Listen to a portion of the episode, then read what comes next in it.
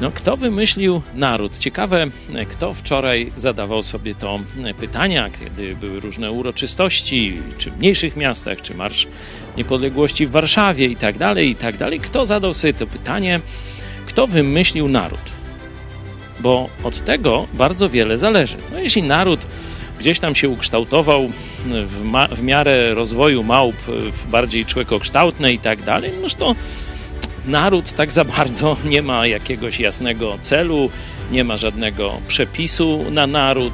Nie wiadomo, czym narody mają się zajmować, co mają robić, jak mają żyć. Ale jeśli inaczej odpowiemy na to pytanie, no ja sobie odpowiadam zgodnie z prawdą, czyli z objawieniem Słowa Bożego, co Bóg powiedział na temat narodu, no to zobaczymy, że po pierwsze, to Bóg stworzył narody. I tam historia z wieżą Babel e, możecie sobie przeczytać w Starym Testamencie. Jeśli Bóg stworzył narody, to Bóg nie tworzy rzeczy, bytów, zjawisk bez celu. Stąd należy sobie zadać pytanie, po co Bóg stworzył narody? I na to pytanie znajdziemy odpowiedź już w Nowym Testamencie. Dzieje apostolskie, 17 rozdział od 26 wersetu czytam. Z jednego pnia Bóg wywiódł też wszystkie narody ludzkie, czyli Polaków również.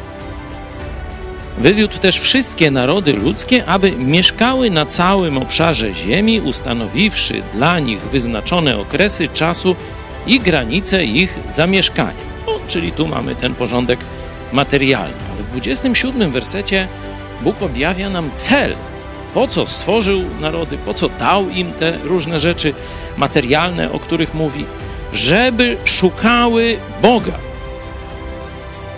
I dalej, sami sobie już przeczytajcie, jest rozwinięcie tej myśli.